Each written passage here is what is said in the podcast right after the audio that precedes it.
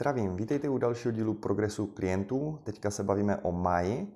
A Maja měla minulý týden krásný ubytek, stahujeme vlastně po, řekněme, Vánocích Silvestru trošku míry, aby se cítila dobře. Ne až tak proto, že by měla nadváhu, ale spíše takové, řekněme, estetické úpravy, aby byla ona subjektivně spokojená. Eh, teď máme perfektní příklad pro vás sledující.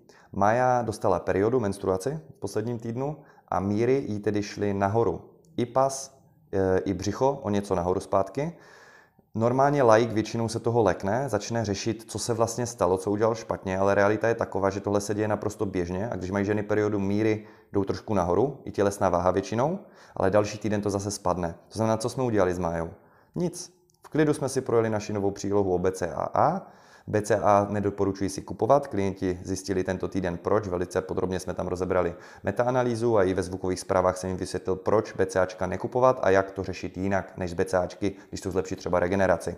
Aby ušetřili peníze a zároveň byli efektivní podle moderní vědy. No co jsme udělali s Májou? No nechali jsme cíle podobné, protože počkáme prostě další týden, ono to dolů půjde.